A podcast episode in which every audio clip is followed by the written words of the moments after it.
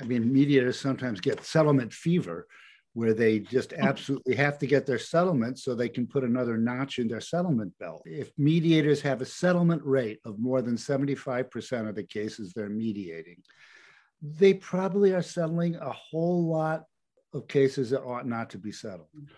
Because some cases aren't ready for settlement the power dimensions haven't been dealt with. I think many of the disempowering experiences that parties have within the mediation spaces are actually on us mediators that maybe have not been willing to step in and do what we need to do, go deeper um, into the conflict because we're afraid that something will be out of control as if, you know, we're in control anyway. Um, and so I think that's the key thing. I think our, our profession and our mediation mediators need to start um, what is our role in educating parties in terms of how to select mediators also and, and what should they be looking for?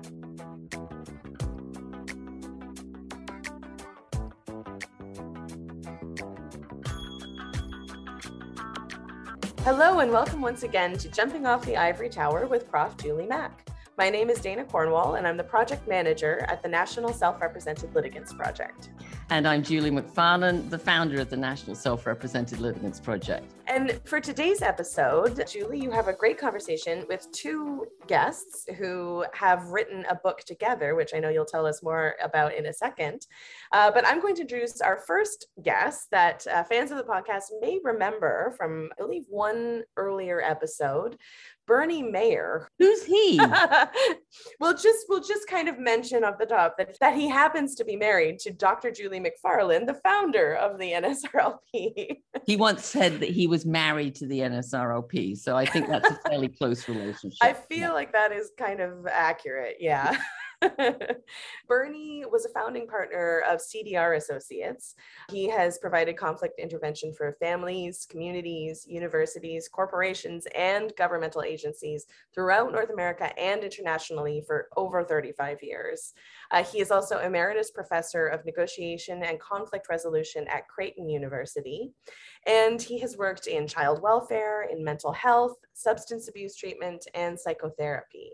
Uh, of course, he has written uh, books previously, and those include The Dynamics of Conflict, Beyond Neutrality, Staying with Conflict, and The Conflict Paradox. And it also, it should be said, um, he's also very good at taking out the garbage, doing the laundry, um, and filling and emptying the dishwasher. So, you know, he has a range of skills here. And and I have to add, he's great at making margaritas. Oh, yes, makes fantastic margaritas. Mm-hmm. True, true. and Bernie has a colleague, a long-standing colleague, Jackie Font-Guzmán, who is his co-author on their new book. Jackie is now the inaugural, the first vice president for diversity, equity, and inclusion at Eastern Mennonite University. She used to work with Bernie at Creighton University, where she was professor of conflict and peace building. And Jackie also, as part of her international practice and experience, has provided mediation, facilitation, and consulting services to many international and transnational organizations. And she's also been a Fulbright Scholar. Uh, before this, Jackie worked in law and health policy. So she has really interesting and varied background. In fact, they both do.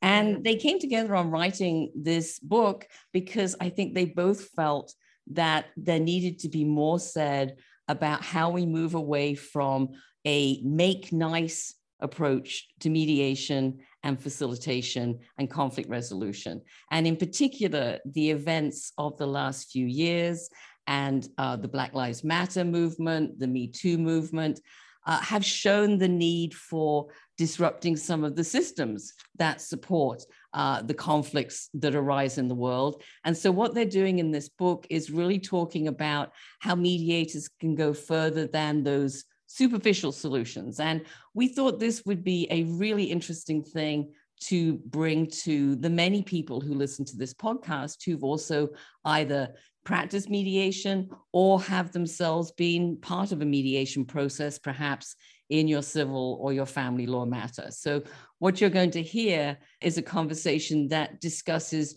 both the traditional approaches and some of their ideas for doing this kind of work in a much more mm. systemic way.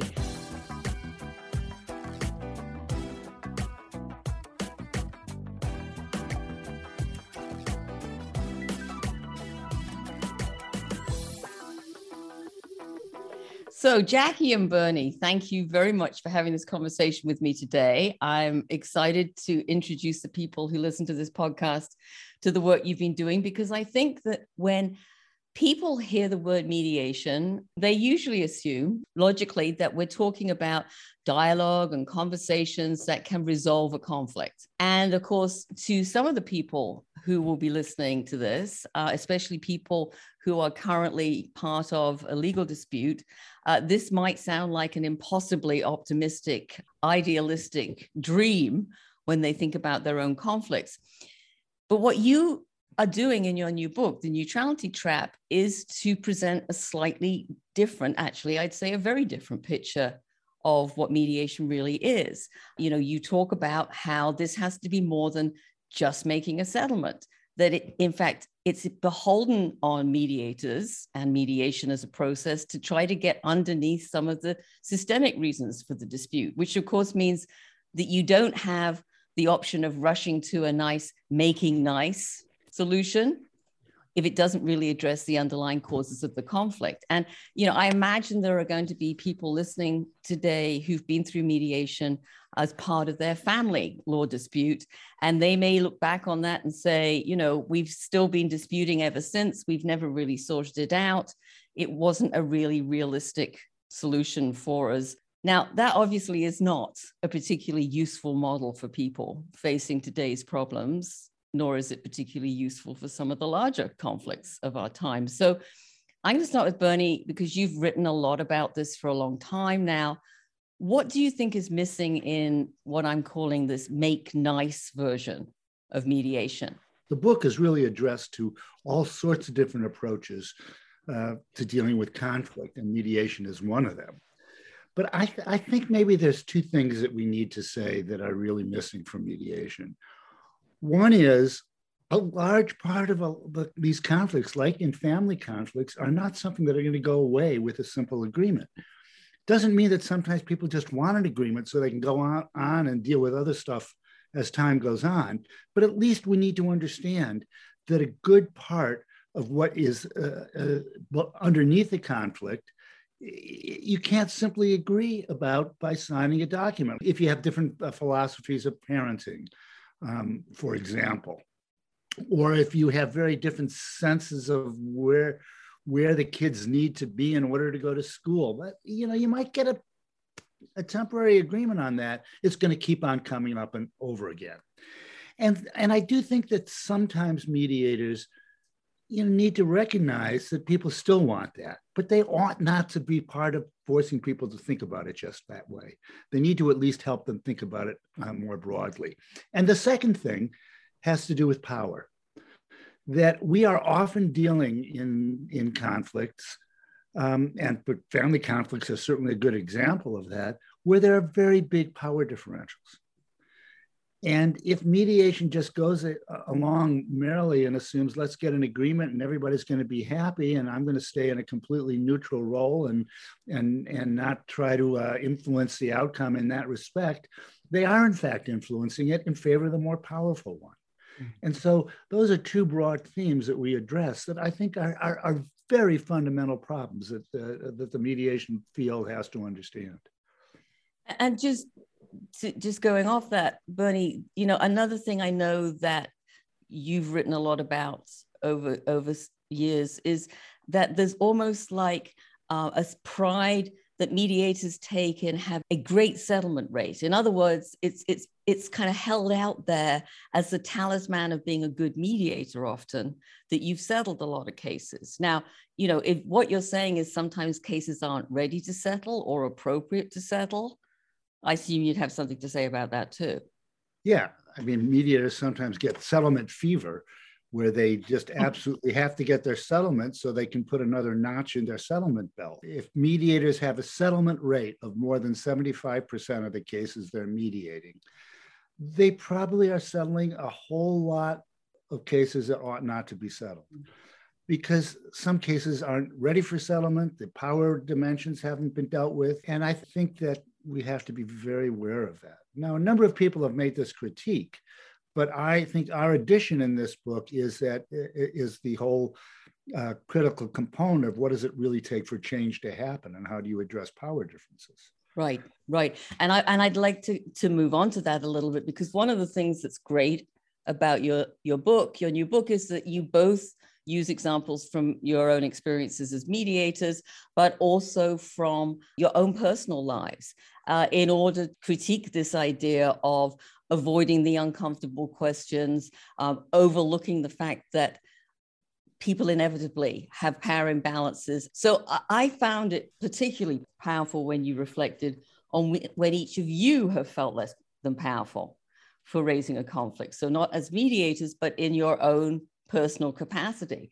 And some of those ways in which you weren't comfortable related to your identity and the fact that efforts to meet your needs didn't ask those really hard questions. So, Jackie, you know, one of the things that you do so beautifully in this book is talk about what it means to be you, what it means to be a Latina woman from Puerto Rico at a US university, and what that means when you try to bring forward a complaint or you try to get colleagues to engage with you on an issue that they're not maybe even recognizing. So, can you say a little bit more about that experience and how it shaped your views in this book? Yeah, thanks, Julie. Absolutely. I mean, I, I believe strongly that our experiences and who we are and who we encounter um, actually influence a lot what we do, what we choose not to do, our ethical stances. Because I didn't start in academia, I, I did healthcare work, legal work, and then I started in academia 16 years ago. It is full with misogyny and racism and um, violence. Yeah. And so, what that means for a for then a, a woman who is from Puerto Rico who comes to you know places in academic or schools of laws or settings that had been historically um, built and shaped and formed for um, people that don't look like me or don't sound like me or don't speak like me is that all of a sudden the sharing of flourishing ideas is not a thing anymore right? So it's okay to discuss ideas if they are ideas that this mainframe status quo agrees with. But it's about if it is about raising issues about women or women or students who i know julie you've done a lot of that in in, in your career. If it's about issues of raising racism then you're shut down it, what it also taught me was in terms of dealing with conflict um, you know there's all this negative stuff that happens out there but then there's also the how powerful relationships and connecting with others is to be able to actually affect change, institutional change or any other kind of change. What would you say, Jackie, to somebody who might be listening to this, who might be in the family law system in the US, mm-hmm. in Canada, wherever, and they're now being offered an opportunity to have a mediation? And I'm using mediation because that is by far the most mm-hmm. well known approach. Um, would you tell them you've got to build a community of allies before you go in there you should be aware you know of what your power or your mm-hmm. lack of power is i mean what would your advice be other than don't try it because of course there are only really two choices for people in the family law system. They either settle their case or they go to trial. They're both often not good choices. So what would you tell them? I would tell those people to definitely go to mediation and to never forget that in this that mediations are also social spaces. Mm. and therefore within those social spaces they are embedded in a web of relationships not only of the person that you're dealing with but what surrounds you once you step outside of that mediation setting.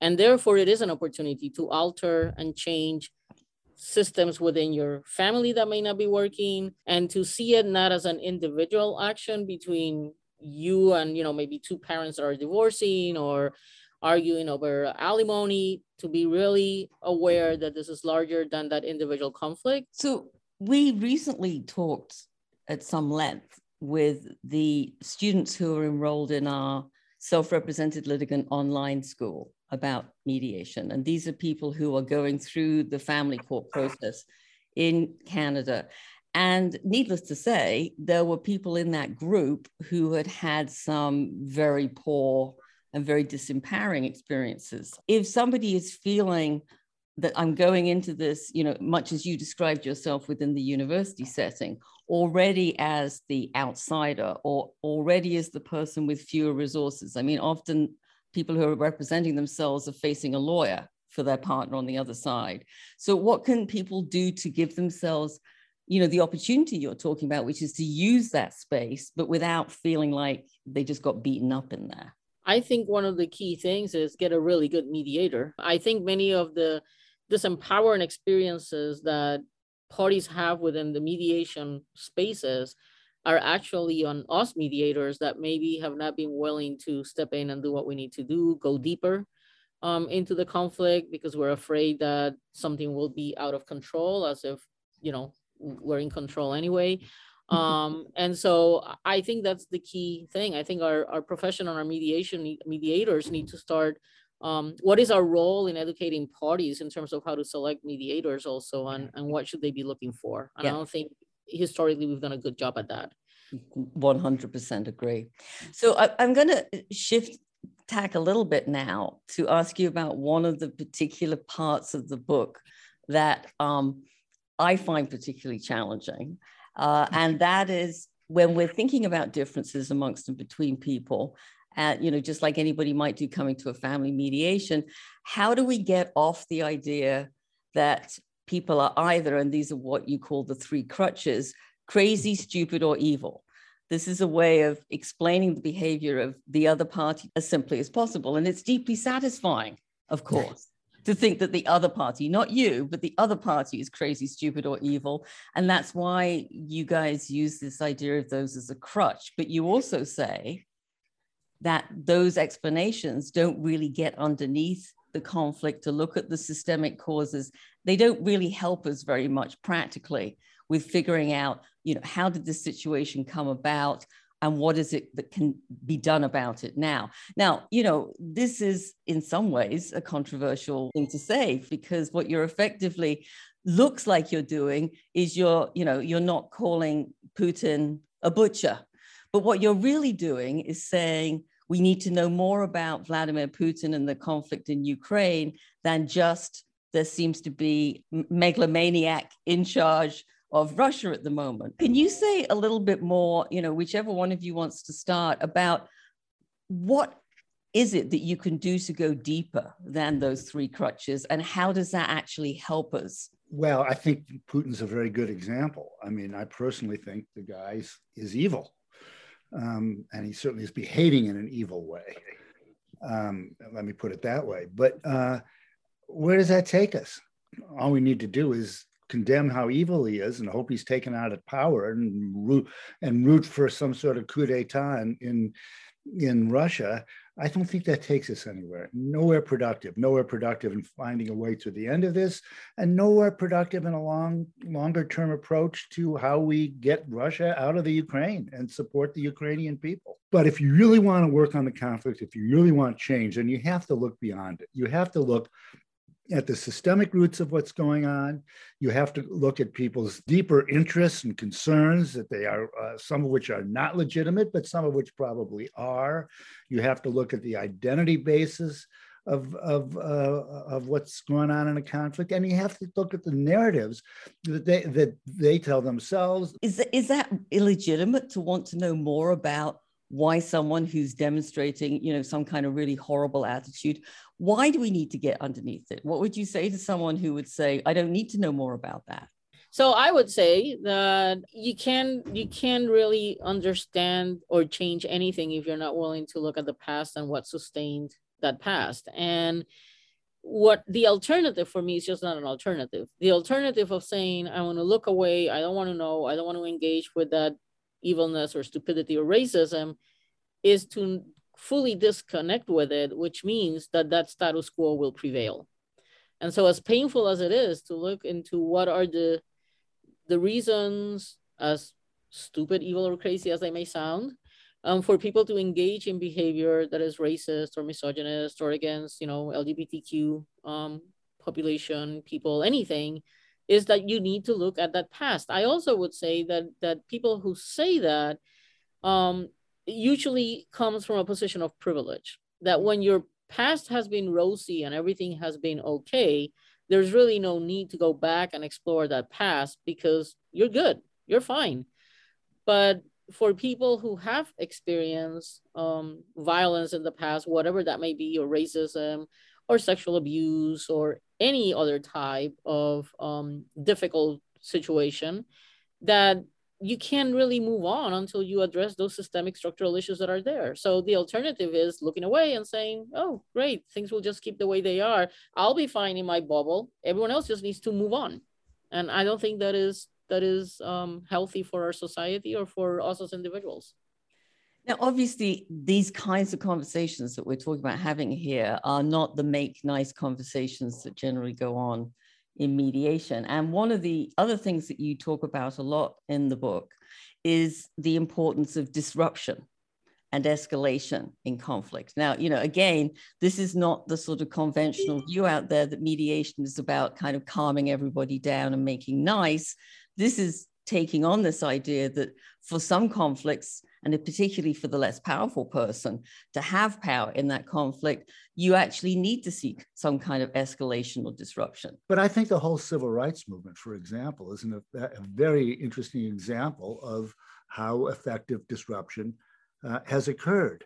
I think some of the changes we've had over time, slow and painful though it might be, uh, uh, that the Me Too movement represents, about understanding and, and our tolerance for certain kinds of behavior has been an example of effective disruption. What really comes out of this conversation is that each of you, as people who spent a lot of your professional lives working as mediators, you don't see mediation as being particularly useful unless it really is about change it might take many incremental steps, but it has to deal with the really hard issue if, if, it's going to be about change. What in the practice of mediation would really, you know, bring this idea of real change, systemic change into full perspective, do you think?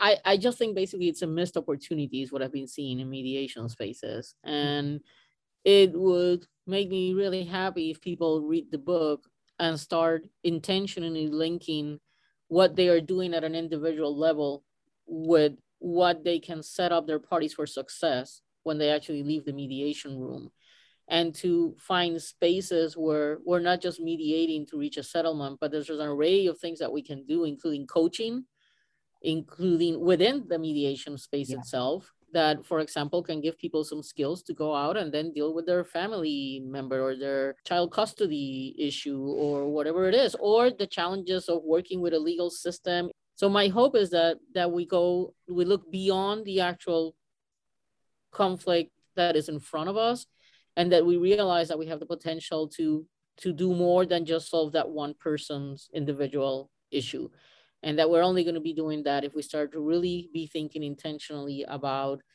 what we do when we sit at that table. That's great, Jackie. Thank you. And thank you to both of you very much for this conversation. I know that it's going to provoke a lot of thought out there, as does your book. Thank you. Thank you.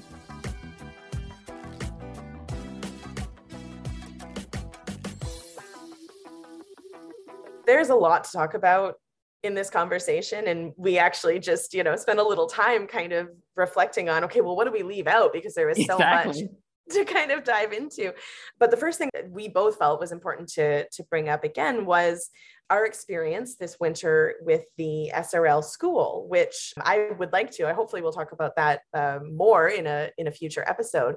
But as you brought up in your conversation with Bernie and Jackie, we had a very interesting experience in the session. We we did um, kind of a two part, two sessions on settlement, and in the first one, I was personally taken aback by the reaction of the students to that course and the negativity reaction. Yeah. Yeah. Which, and I think naively, I had gone in thinking like it'll be, you know, daisies and roses. You're talking about mediation and coming together and solving conflict through mediation. That's lovely. I was not prepared for what people were telling us about their experiences in mediation. And we were hearing I mean, really, it was a lot of the students were talking about really unfortunate and negative experiences they had had in mediation. It was a real trigger for for a lot of them and it was a difficult class because of that. And i was not prepared for that. I was part of that class too and, and i was i was taken aback although afterwards i thought that was silly. I shouldn't have been t- taken aback. Because basically the reaction of not all but certainly some of the people who'd been through their own experience of mediation was don't foist this shit on us. And I think that what they were reflecting was a sense that you know, despite the fact that perhaps there were power differences between them and the other party, despite the fact that there was a long history uh, in many cases of these kinds of conflict, especially if we're talking about family transitions, the mediators wanted there to be, you know, a solution, which very much focused on, you know, substantive pieces like how many mm-hmm. times do you have the kids every week and so forth, without really addressing some of the things that were the conflicts in the marriage. I mean, these were all marriages that were ending. And I mm-hmm. think that people inevitably shy away from that. I mean, I saw this in my own mediation practice. Um, let's not talk about the really bad stuff. But I think the real point, what I learned as a mediator, was you've just got to talk about the bad stuff and you've got to recognize how unsafe people might be feeling and how powerless they might be feeling and address that or you're not going to have any kind of solution that lasts. And, you know, to give you a couple of examples quickly, I did a lot of work with school boards and parents negotiating over their children's uh, special education needs and their individual education plans. And what I found was they could reasonably often negotiate, you know, the substance of what the supports and assistance their child would get should be. But each year they had to renegotiate it because they'd never really established any understanding of their role in the system with the school board. So they were accepted as people who would weigh in on this. And there was there was just a, a difference in their values about how the system should work. It was also actually funny, Dana, because last night I was totally gripped by the BBC's blow by blow discussion. Um, and I think probably at least some of our listeners will know this that Boris Johnson, the English Prime Minister, has been um, has just gone through a no confidence vote following months and months and months of um, stories that amounted mm-hmm. to scandals. And it just seemed to me it was almost like the same thing.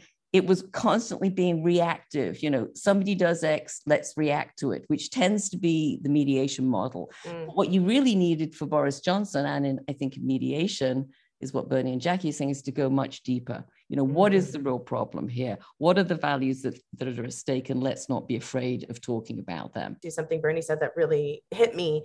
His concern about you know this kind of as you said notches on the bedpost mentality of mediators that like well you know look at my settlement rate. I've i'm settling the vast majority of my my cases. And he said, I think if you're settling more than 75%, then that's a bad sign. That's a sign that you are settling things that should not be settled. Mm. Um, and you're, you're, I think, ignoring real power issues and safety issues, perhaps, and all sorts of things that may be going on in some of these cases. Right. And, and, we see the, the result being, and this is what some of our school participants were talking about, that those agreements don't last. So mm. everybody starts to feel really weary of going mm-hmm. around and around having the same conversation. But what they're trying to say, I think, is that, that it's the wrong conversation that they're having. Right. And, you know, as you're saying, as you were all advocating for in this conversation, I think what needs to happen, of course, is to go deeper. And one of the ways to do that is, as, as Bernie and Jackie were talking about, uh, to kind of reflect on that tendency to to think of your opponent as crazy stupid or mm-hmm. evil which is such a it's such a good kind of way to think about this and and realize that i mean that's kind of what we all do yeah, in our lives do. whenever we're have a conflict with somebody else um you kind of you put them in one of those categories or some combination of them and it might be true of, and it may very well be true. And I appreciated that you all talked about that and addressed that and used the example of Putin, right. um, who is somebody who, yeah, I would agree with Bernie. He's evil. Undoubtedly um, evil. But, but, the real problem is it doesn't get, get you anywhere. Exactly. Exactly. If you don't actually try to understand why that person is is doing the things that they are doing, um, then you're not really going to get anywhere in terms of addressing the underlying issues. And that was certainly something we we then talked a lot to our school participants about. I think that was that was yes. And it's yeah, hard and that, do. It's really hard to do. It's hard. Yeah, absolutely. But I mean, just to kind of, I think the thing that I really liked about this conversation in the end was that you talked about both the personal, individual level of conflict when it comes to whether it's a marriage or a relationship ending or you know some other kind of civil dispute and you also talked about these systemic conflicts and the kind of the isms you know racism sexism homophobia all these things and I think what this conversation really made me think about is how those are so related and you kind of can't they're embedded. have they're yeah. embedded and you know those isms inevitably affect those individual conflicts. And i think even vice versa. And i think it's important to really understand the way those work together and to understand that you know at the end of the day it's conflict is conflict. And whether it's on an individual interpersonal scale or a much broader societal scale it's still conflict. So we recommend to you the neutrality trap. We will put details yes. up on the podcast website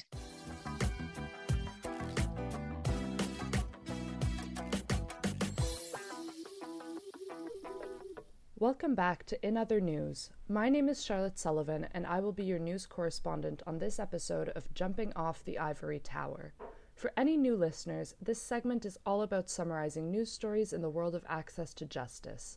I'm happy to recap the following news stories from the past few weeks. First, we have a news release from the Department of Justice Canada on advancing reconciliation through addressing the overrepresentation of Indigenous peoples in the criminal justice system in the country. On June 9, 2022, the Honourable David Lametti, Minister of Justice and Attorney General of Canada, the Honourable Mark Miller, Minister of Crown Indigenous Relations, and Ellen Filippelli, Executive Director of the First Peoples Justice Centre of Montreal, announced funding to provide community based justice services to Indigenous peoples in Montreal. The community based justice initiatives are programs operated by the First Peoples Justice Centre of Montreal they aim to support, inform, and empower Indigenous persons in addressing their issues with respect to criminal justice and in resuming a healthy, constructive, and autonomous life. These initiatives involve a spectrum of services aiming at prevention, diversion, probation, reintegration, victim supports and services, access to alternative measures for Indigenous peoples involved in the justice system, and the provision of culturally sensitive education and training to police, judges, legal advisors, and other actors in the justice system. The program also provides Gladue aftercare support, which helps Indigenous community members access culturally appropriate community based programs and healing plans. These include healing circles and traditional healing with elders, referrals and advocacy for clients with other service providers, including mental health and addiction support, community reintegration support, and healing support for clients for whom the development of Gladue reports brings up past trauma a Gladue report, which devises its name from a 1999 Supreme Court of Canada decision regarding special considerations at play when sentencing Aboriginal offenders, is a type of pre sentencing report for Aboriginal offenders that refers to institutional racism and the impacts of colonization on Indigenous peoples in Canada.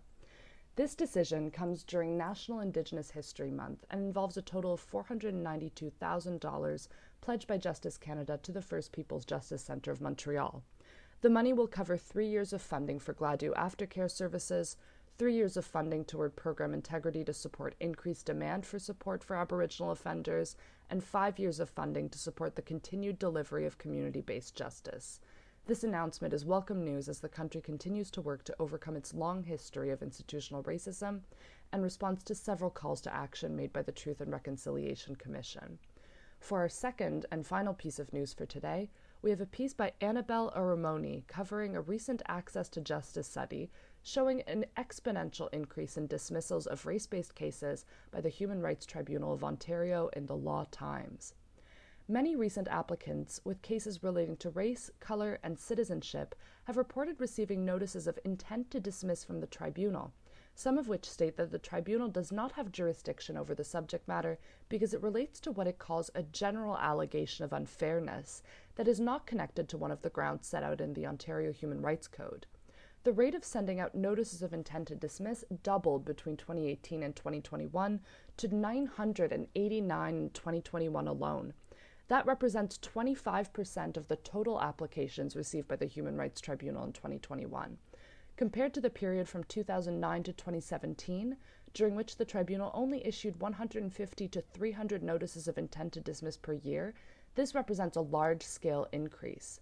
Francis Nasca, a law student at Osgoode Hall who worked at the Human Rights Legal Support Center for several months in 2021, says that one of the issues around the early dismissals of claims of racial discrimination may be related to access to justice in the context of self represented individuals who draft their own pleadings.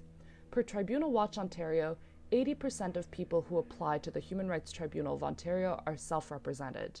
Some of these individuals may not be familiar with the exact language to capture why their issue is considered discriminatory under the Human Rights Code. However, Nasca says that one of the issues is that self drafted pleadings are getting tossed out, even if their stories disclose discrimination under the code. Nasca says that several factors might play into why self represented people may be filing their applications incorrectly, however, including language barriers and disability. Thus far, Nasca's team's findings have been presented to the Ontario Bar Association and Tribunal Watch Ontario.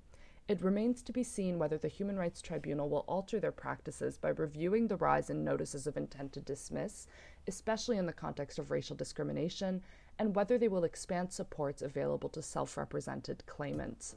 That concludes this episode of Jumping Off the Ivory Tower. Please join us next episode for another thought provoking conversation.